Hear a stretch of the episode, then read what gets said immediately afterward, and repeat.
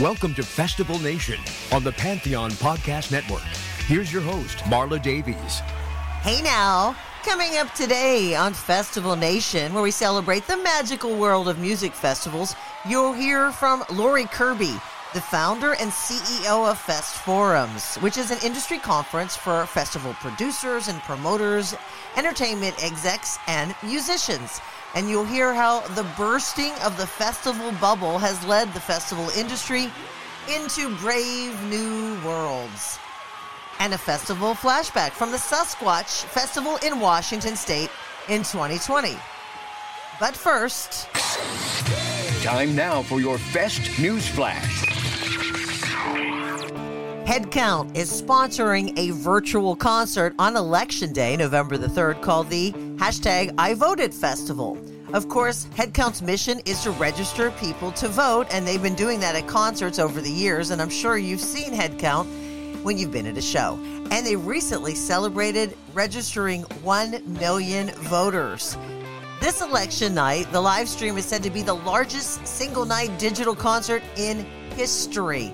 On the virtual stage will be Trey Anastasio from Phish, Jim James from My Morning Jacket, Fantastic Negrito, Umphrey's McGee, the Disco Biscuits, and many more. I'll share the link in the show notes so you can check out the full list. According to the website, to watch the show, you must RSVP by showing that you voted. Just show a selfie at home with your blank, unmarked mail in ballot, or you can go out to a polling place if you've already voted and simply take a selfie standing outside the polling place, the mailbox, or even a post office. It's super easy. And if you're under 18, you can still do it too. Even if you're ineligible to vote for whatever reason, you can still gain access to the I Voted Festival by sending a video by November 3rd and tell them why you're excited to vote. And if you're a non US citizen, you can play along too by sending a video of the artist you're most excited to check out. It'll take a little work, a little bit of effort, but totally worth it. The website is ivotedconcerts.com. And also coming November 7th is the Rock and Roll Hall of Fame 2020 induction ceremony. The live streams on HBO. Pain and beauty, rebellion and unity, noise and harmony. Celebrate the history of music with the Rock and Roll Hall of Fame 2020 inductees. Making San Jose proud, the Doobie Brothers, Depeche Mode, Whitney Houston, Nine Inch Nails, the Notorious B.I.G., and T Rex. I can't wait. Streaming November 7th on HBO Max. Head to pantheonpodcast.com slash survey. Head to pantheonpodcast.com slash survey. I'll share the link on the show notes and take a quick survey, and you'll be entered to win one of 30 of the limited edition HBO Rock and Roll Hall of Fame induction ceremony posters, or one of 30 Doobie Brothers Live from the Beacon Theater Blu ray sets. Festival Nation, celebrating the magical world of music festivals. Please welcome Laurie Kirby, founder and CEO of Fest Forums, which has been called the conference for power players in the festival game. Over the last few years, Fest Forums has become the ultimate destination conference where festivals and artists converge. Laurie and I connected on Zoom for this interview. It's great to see you again, Laurie. Good to see you, Marla. Even though it's uh, virtual, I know. it's uh, it's the second best thing. everything is virtual now. Everything is virtual, right? And you know this because you had you're part of it now because Fest Forums had to postpone for 2021 or 20, oh gosh, let's not even say that, right? 2020, one one year at a time.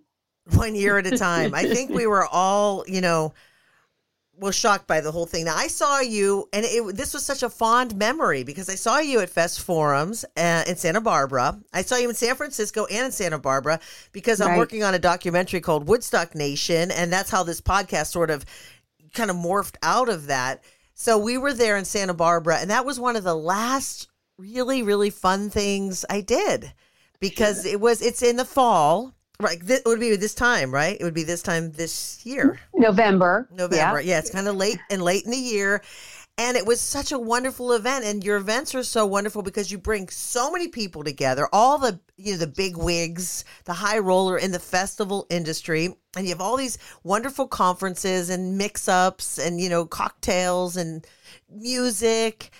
And we, you know, we just talk about festivals. And so this is my perception of the, Fest Forums, how fun it is. What you guys started it? What five years ago? Six years ago? That's right. I started it five years ago. I had been um, an attorney for festivals.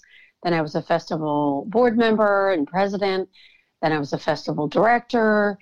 Then I ran another conference for festivals. And so the projection was eventually I started my own, and uh, and Stu, of course, became my partner and um, together McNaught, we, we who's your, yeah, your, your partner in crime, my business partner, yes. my business partner in crime, and uh, yeah, and we, uh, you know, I had a nice Rolodex, or what they used to call Rolodex, and, and I basically called up my friends and said, hey, look, you know, I I come from this industry, I love this industry, I care about what you do, I believe in collaboration, I believe in education, and most of all, I believe in fun. So those were the key elements, and the other piece of it was creating a, a nice vibe, a positive vibe, a happy vibe, a, sort of a respite for all of them. Um, you know, I, I didn't want it to be a busman's holiday, so we had you know panels during the day so people could collaborate, but really at night we wanted to give them an opportunity to have their own sort of little vacay because they don't really get to. They all work so hard in their communities. So it was I felt the best of all of it in beautiful setting in Santa Barbara. So beautiful. It was funny because we worked the whole Fest Forums and we did a bunch of interviews for the documentary. So I felt like I was kind of trapped in, you know, doing all these interviews. And finally at the end, you do this wonderful celebration and you this year you had Jon Anderson from Yes who was just a you know a favorite of mine. I loved them adored them when I was a, you know a kid. And they he performed live and then you had uh, Ray Parker Jr. I mean a highlight the go- singing Ghostbusters come on and then at the very end we finally we're oh it's on the beach and the sun is setting. And I looked at my crew and I'm like we got it we haven't even been to the ocean. We can just it's right there. So we ran out there we put our feet in the sand and it was such a it was such a nice experience and really a great Aww. job. And you know so educational. And I know a lot of I know you have your finger on the pulse because you you started this because you love festivals right? I mean that's, that's why I'm doing this that, podcast that's right. I, I mean I love I love the arts. I love the film industry. I love the music business. Um, the other component were food and wine festivals. I mean they're all the things that all of us love. And so I felt if we could make them better, uh, it would it would lift all boats, and that people could have a safer experience. Festivals could be more profitable. Um, people would be able to learn from other festivals and promoters and understand best practices, and also bring the artists themselves in, which are the centerpiece. Um, so we've had, you know, we've had, as you know, over the years, Quentin Tarantino and Jack Johnson and Kenny Loggins and Dennis Quaid and Rita Coolidge and Dave Mason and you know um, I just ran into Cat Cora the other day, the chef, celebrity chef. Yeah. And you know it's been fun. We've really had some amazing guests there um, who have also benefited from from it in getting other appearances and other things. Not that Quentin Tarantino needs our help, right. but in other words, you know, artists we gave we we've done film series there, we've done music series, we've done talent shows, uh, art auctions, all kinds of ways to celebrate the arts and you know sort of lift up the industry, as it were. Exactly. And just, you know, collaborate, like working like we're all on the same team. We're working together here to make the, uh, this whole thing better we're not against each other we're for each other and I, I, love that collaborative you know collaborative feeling at, at fest forums for sure and you know we, we talked a lot about i mean because we were working on the documentary which we started you know woodstock was one of the probably biggest festivals back in 1969 and how I become this kind of I feel like I've become like a weird festival historian. I mean, yeah, so yeah. immersed yeah. in it. How it's gone through, you know, its phases And then, you know, there was a whole phase, and I didn't know if you know this. I just happened to be doing some research. Like in the 1970s, 1980s, festivals almost died. I mean, there just wasn't. Yes, that's right. There wasn't a lot. I mean, it just wasn't happening. And then Lollapalooza. Lollapalooza right. really pulled festivals back out in the 90s. And then, they, you know, we've seen how we saw how they were evolving, eh, you know, in 2019. I mean, I thought festivals were at, couldn't get any bigger. I mean, they were just these they were everybody got so good at putting them on and we even i remember at fest forums talking about festival fatigue Yes, yes. No, you raise a great point, and of course, you know Michael Lang's been on our board, who's one of the co-founders of Woodstock, and probably what got you involved in the first place. And and yeah, there was there was a whole conversation around, you know, would the bubble burst and when the bubble would burst, and you know, was there an overpopulation of of festivals? And I and and just the way that, like the Darwinism of the universe uh, COVID has certainly, you know, put its its fingers on the the fingerprints of of what festival uh, futures look like. yeah i mean who would have predicted this i'm sure it wasn't on your agenda what if there's a pandemic? because last year there was so much talk about festival security. That became a huge topic. But we didn't think pandemic! I, and it's funny you say that because each year I, I set down, you know, ahead of time the agenda and what I think I'm going to cover that year. And and boy, do I always change on a dime because you know the best laid plans have let mice and men. I mean, history has shown us that pandemics do happen every hundred years, but you know, hey again, we were living Anyway. large we were living we Oh, life was so good and just ah, you know, and we are just having a grand old time with our festivals. You know, Festival Pass was at the last Fest Forums, and That's they right. they have, and I've actually um, interviewed Ed Vincent on the show, he's brilliant. and you know, they what they're doing is probably going to lead into the future of festivals because they're doing the no contact. You wear the wristband and everything is you know on your wrist, and so you're not touching so much. And I think we're gonna. What do you see as the future? What's going to happen, Laurie? Well, I, I, I wish I uh, I was Nostradamus, but I the second best thing I can say is what I see happening right now, and uh, you know, and it's funny because people used to say all the time, like, you go on a job interview, where do you see yourself in five years? And I would say I can never really answer that question. I know where I've been, I know sort of who I am and what I love, but things change. Um, I do think yes that um, contactlessness will be uh, a wave of the future. There's there's no question about it that um, you know we're all going to be more conscious of those things, and so you know we're seeing it now. You know, Apple Pay is a perfect example of, of, of that type of technology, and I think technology is is certainly going to play a huge part in in creating more to- contactless experiences. Um, I think there's going to be more concern um, around checking around illnesses. You know, there may be more instant testing at sites. Yeah, do you think we're Um, going to see that? I was wondering. Is I, I kind of had the feeling because some festivals this year, Lockn' especially, they canceled at the last second. They were gonna do the rapid test. You did the test, you're negative, you get to go in. You're stuck there for three. You're, you're in there for three days. You're not in and out, in and out. You can't go home. You're there. And they, I guess, at the end, they just felt like it was too soon. Maybe I don't know. I'd love to chat with those guys about it, but It- I can see that uh, happening. yeah.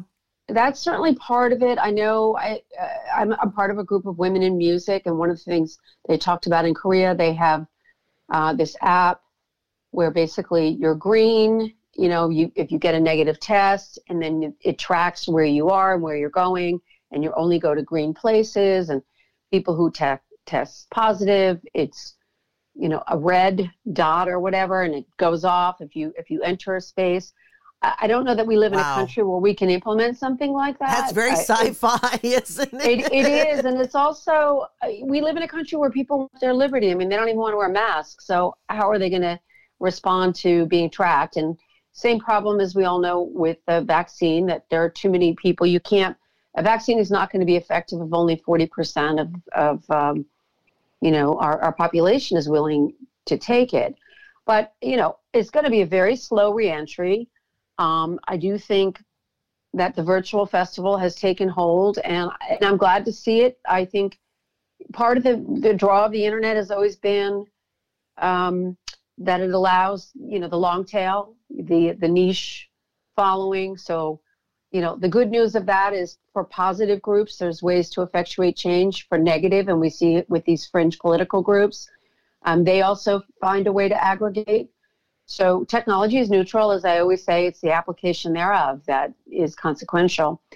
Um, but I'm seeing more, and I'm working with a company now that is um, a virtual festival channel, and they've been around for a while, so they're a little more tested, time tested. Um, and it's also somebody who is a filmmaker, distributor, and a film festival producer. So he really understands uh, the industry from every different angle.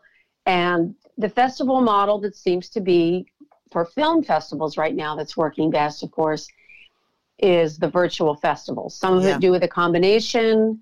Uh, but in the United States, other than drive-in um, and some outdoor, uh, there isn't much going on other than than virtually, and and it, it engenders a lot of um, technological support but you can do it successfully. It just is going to look different. You're not going to go to five films in a day, or you maybe it's one, and then you do something celebratory with your friends, and so it's developed into its own art and science, and how you're going to sponsor.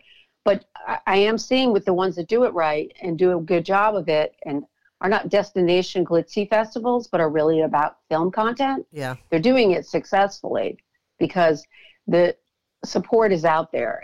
If, if you have a story to tell, which is what festivals should be doing now, is telling their story of what they do for the community. And so it's not just stuff that you get on Netflix. There's an independent channel for, for great film. Your community should be supporting you and getting behind you. They're home, they're watching movies. We all know that. Right. And so, you know, this can be a successful way to run a festival. So it can't. I'm mean, festivals are doing well, yeah, because I've seen a bunch of film festivals, and I what I've seen is that people. It's almost like a Netflix. They pay to to watch a film, right? And they pay per movie, or maybe they get a pass for the entire festival. That's right. Something That's like right. that. And I think I see that with festivals. I mean, there always was a little virtual aspect of it, music festivals. Right. But now we're really seeing it. And I I, you know, I don't have, I'm not a soothsayer, right? But I'm just thinking how this is going to go, and I'm tell me what you think. So of course there's there'll be an element of live always. You know, people will be able to go. The people that want to go will can go live, but there'll be the aspect that people will just be like, yeah, I'm not going to go. I'm going to stay home and watch it. I, I think you're right. I think that people um, will choose different avenues. I think depending on their their feelings about COVID, um, what they are experiencing when they watch it. I know that I have watched Coachella from home, and I can't say that it's Great. the same experience as being there. well, but, but, there's no bathroom line. What about the bathroom lines? What about the lines but, uh, to get a drink? You know, there's no line in my house for the bathroom. So, um, yeah, I mean, you you go to Glastonbury so that you can slog around in the mud with with other people like you and and it's an experience. It's not you're not going to have the same experience. Festival Nation, celebrating the magical world of music festivals. I'm talking with Laurie Kirby, who's the founder and CEO of Fest Forums. Coming up, you'll hear how film festivals could be leading the way for the future of music festivals. More after this. Festival Nation, celebrating the magical world of music festivals. We're here with Laurie Kirby, who's the founder and CEO of Fest Forums. She has a unique background with the knowledge of music festivals and also film festivals. Laurie, how do you think film festivals have paved the way for music festivals? I was on a panel about 10 years ago uh, with the director of the Edinburgh Film Festival. And the question came up, and he was much more prophetic than me because would there be ever be a place for a virtual film festival? And he felt that there definitely was, and I totally disagreed because I felt no, it's a tribal experience, it's the live experience, it's it's being with the artist, whether it be um, you know a chef or a musician or a filmmaker, and experiencing that live experience. But people aren't going to give up those experiences, those shared experiences. Yeah, when it comes to to music, um, what's what's interesting from the commercial standpoint is that certain experiences are being created that otherwise could not be. Like, you know, go backstage with Dennis Quaid.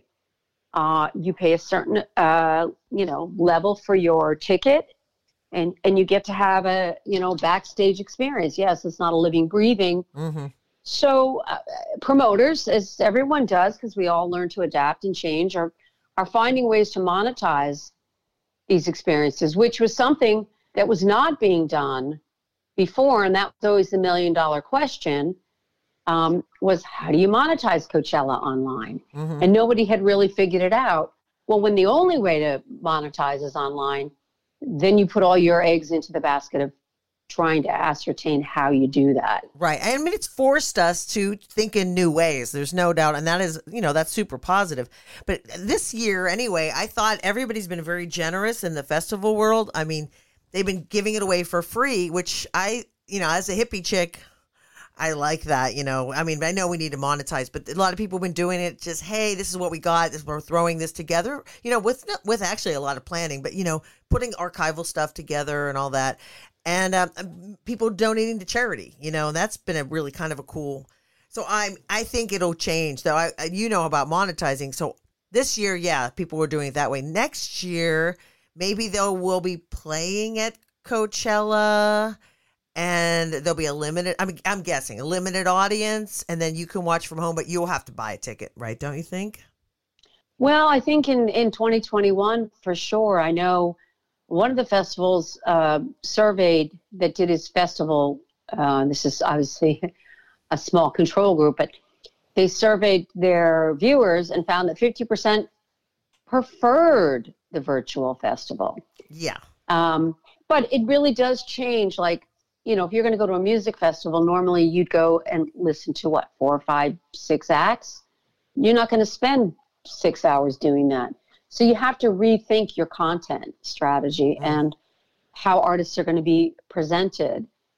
And so it does offer uh, the opportunity to come up with a lot of creative solutions and you can work in tandem with your sponsors and your patrons to create the experience that best serves everyone during this time. And parts of that will probably continue on. Oh, yeah. Post COVID. Absolutely. Because some of it's good. Some of it, you know, some of it's good. You know, people are, I was like, I think I watched, was it, I think it was Bonnaroo or something. It was uh, streamed. And I'm sitting in my kitchen watching Bonnaroo having a glass of wine, folding my laundry. Right, and right, I would, right. really would have rather been there. You know, I'm just right. saying. For me, it's not. And it's funny because the Dead Dead and Company came to um, the new the the new Chase Center in San Francisco uh, over New Year's, right around those dates. And I remember my girlfriend and I are like kind of bitching. We were like, ah, gosh, the traffic and the parking yeah. and the eh, and we were kind of like this is kind of we were kind of bitching, and you know we still love it. We did we did the whole thing. We trooped in there. We you know we did we had a great old time, a great time too, and and then this happens, and we look back and said, why? How I would give anything to be stuck in traffic, to have to walk a mile to get to that show, to just have to look for a bathroom, you know, have to do the pee dance while I'm waiting. You know, I would everything. Ah, that's what I love. Well, I it, it begets the expression uh, you don't know what you got till it's gone. and and this is I just was on the phone with somebody I mentor. I do a lot of mentoring of of, of younger women, um, mostly because, and I have a very amazing daughter who's just a kick-ass granddaughter.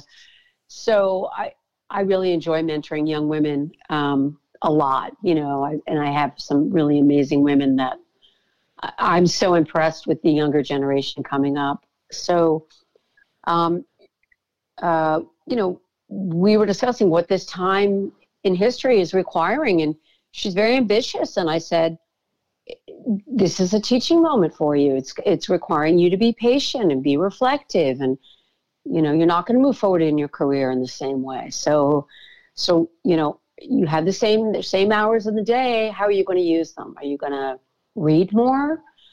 Are you going to do some self improvement? Are you how are you going to use this time when you know that the live event industry is not happening. And that's all they can do. And I and I do feel bad for for people who, you know, for for my age, it's not as horrible, right? It's mm-hmm. it's uh, you know I, I, can't even believe I'm considered a senior citizen, but I guess I am. And so I've lived a, a pretty long, very wonderful life. So as awful as it is, I can find ways to make sense of the time. I think it's really hard on the younger generation, and they're missing out on the collective experience because there is a lot that the festival community offers, and that's something that is very sad when it's not happening. And uh, it serves to further alienate us and divide us. And what I've found in festivals that are done well, whatever type it is, it really being, brings people together collectively. I mean, yes, absolutely. I, I've, I've been to Glastonbury many times, and you know, as crowded as it is, you know, we are like just, you know, packed in like a matchbook and there's no violence, there's no pushing, there's no stampeding, there's no fighting. Um, and and that always stays with me. And and that's something that's being lost right now. And as we as we're alienated, and I am seeing, not to go dark, but I am seeing some negative behavior that's come from this. And I it's all fear based. People are, you know, I'm kind of going off on a tangent, but there's a lot of fear based behavior that I see happening. And so we need to try and use this time to find our best and highest selves through this. And the festival industry is there as a tool because it's about storytelling through the mediums we love. And mm-hmm. to me, mm-hmm. I find it quite fascinating that during COVID, music is no longer allowed. And right, know, and uh, hugging and singing. and hugging I and love. singing, which are the things that are the benchmarks of humanity. And I understand the reasons why, but I also know as someone who is very careful in in my, my being and always wearing a mask and doing all the COVID precautions, and I spend most of my time sort of in isolation. I don't really understand when we can do music sa- safely because there are ways to do it. Why we can't have it, and we need it for our souls. I mean, I agree. With, you're you're saying there is a weird thing because my son is 17 he's socially distancing through high school which is weird and hard for him. And I was talking to some of my neighbors who have got the, you know, younger kids. And my kid, he remembers life before COVID. Like he was they remember he's like, "Gosh, I wish I had re- appreciate again appreciated how much I loved actually going to school. You know, going to high school, walking from class to class, he, seeing my teachers, see, so he's getting that moment. And I told him the art here is to appreciate that moment while you're in it. You know, that's right. Because that's a really is a skill, right? To, to, to stop that moment and go, yes, this is it. So he's looking back and appreciating. I'm like, hey, but you're still evolving. I mean, you're you got a good thing. Now these kids, the littler kids, who knows what their perceptions are going to be? I mean, and how it's all going to look when we come back. I mean, the collective experience. I know you've had Jesse Colin Young you know, at the Fest Forums and the Youngbloods and the Youngbloods like come, you know, that song like we got to get together right now, you know, and all that. I want that to be our theme song, but it's more like the offspring, keep them separated. yeah, right, right, right. It's like the ah, that's not what I'm. I'm not wishing that, but you, we have to come to our higher selves during this time. And I like that you know you mentioned that because I always say when we go to a festival or a music, go see concerts or whatnot I think I hope everyone's bringing their highest and like I I know I am. Like I'm bringing my best self. I'm in my best mood. I look the best I can. I'm really and I feel a lot of people do that. So we're really come and that's why it's like this elevating experience together. So now yes. that we're not able to do that, it's hard because sometimes I feel like I I like I maybe I'm bitchy to somebody, you know, at the supermarket, which I try not to be. It's like, come on now. Bring it up. It's really is. It's a learning moment, as you said. Well, I think it's great. You you know, you and and all of us are trying to use it as a teaching as a teaching moment, and you know that is the beauty of the human spirit is that if we're trying to grow as human beings, then adversity. You know, you read books about the Holocaust, about the way people have coped in difficult times in wartime you know, I, I, and the books that I chose to read um, I don't know if I told you, I had a New Year's resolution where this was all before COVID, but that I would complete a book every month because that's always something I'd love to do. And I got back to it and I picked a lot of books about stressful times throughout history and how people have have coped with it and the human spirit. And I think to your point, you know, it, it there is going to be some fallout to the younger generation. I know just my my granddaughter who's eight months, my she's only met she's only seen like two people. Right? yeah. Oh my goodness. Except her dogs. So she's she's like she's not uh you know, it's impacting her, imprinting on her very young. So yeah, it's going to have some long-term ramifications and um but that's life. you know, we had such a. I look back, you know, you're looking at what you're reading. I'd love to hear if you've read anything really good because I need a new book right now. But I was thinking about that too because I thought, look at my life. It has been complete revelry. You know, I was born, the Vietnam War was pretty much over, of ending. You know, as little, I was a little kid. Like, I, I think we're probably close to the same age, but it's like we were little. It didn't even affect us at all. And then the 70s and the 80s and all this greatness that we oh it was just party party party i mean good times and we have not experienced any strife you know really not really not really you know we've had these little moments that you think oh, are so stressful and then you're like right. nothing nothing mm, like our no. older generation or people into depression or you know all that like you're saying you know it's like yeah so now we get our little taste of something it is. It is a strange time. I mean, I grew up in a very uh, uh, upper middle class family. Both my parents were doctors, and I was a lawyer most of my career. So, yeah, I've I've I've been very lucky in my life, and I have amazing family around me, and my 16 year old Italian Greyhound and right your here. cute dog. Yeah, what's your dog's name?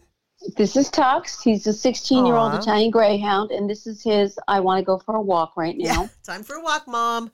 Um, well, that gets us out. That's you hear. This is funny you said this because I heard in Italy the only way people were allowed to go out at one point early on is to walk the dog, and so if somebody had a dog, people would be like, "Can I borrow the dog?" And then yeah, yeah. different people were walking the same dog all day long. that lucky dog. Yeah, that lucky dog. lucky dog. Lucky dog. Well, I love chatting with you, Laurie Kirby, who is the founder and CEO of Fest Forums, and you guys are, I'm sure, already planning ahead for 2021 we fingers are crossed. well, when Coachella just pushed back again because they they were the first to go. When Coachella went, dominoes started to fall, right? And South by Southwest. Oh yeah, South by one. Southwest. You're right. That was actually was first, and then and then when but Coachella was when that I remember waiting with bated breath on that, and then they went. And now that they've pushed back again, instead of April 2021, now they're saying October.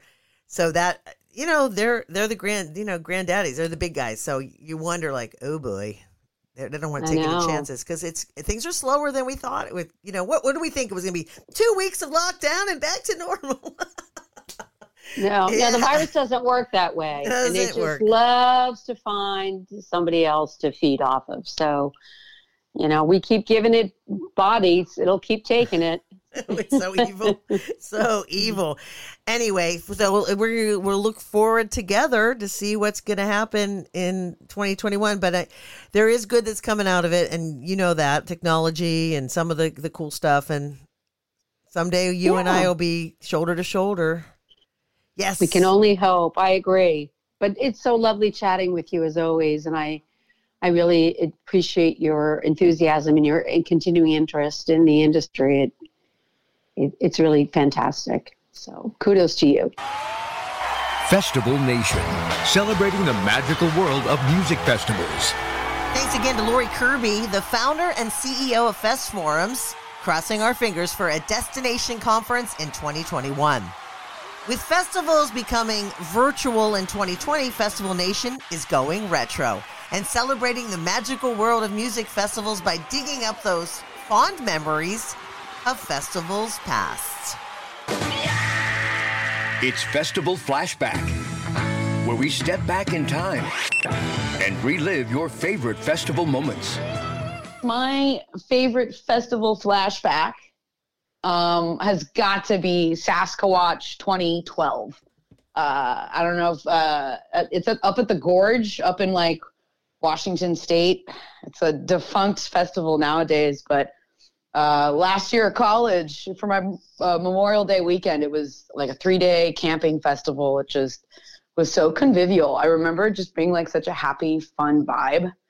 Uh, Jack White was one of the headliners, and that was phenomenal. But I think I'll always remember seeing like Little Dragon. It was the first time I saw Little Dragon, and I've seen them three times since, and always at a festival too. So it's kind of they're like my festival background uh, soundtrack, I guess. But yeah, I remember uh, it was so nice camping and then just walking over. I was giving high fives to everyone every day. Uh, Stay sassy was my tagline to everyone at Sasquatch. So that was really cool. But I, yeah, I remember, um, and I remember, you can cut this out if it's not PC, but uh, I remember taking way too much acid and tripping balls while uh, Beck was playing. And uh, I don't know if you know the gorge, but it's this outdoor open amphitheater. And I was at the top of the hill, and the the gorge and the Columbia River is behind the stage, and it's just the sun was setting, and Beck starts, and the acid was kicking in. It was uh, it was a very very uh, concrete permanent memory that will literally I'll take to my grave. Uh, but yeah, Sasquatch 2012, RIP. Our festival flashback today takes us to the Sasquatch Festival at the Gorge in Washington State in May of 2012. Here's Jack White live on stage at Festival Nation. Oh, you put a little song I thought about when I was making a phone call.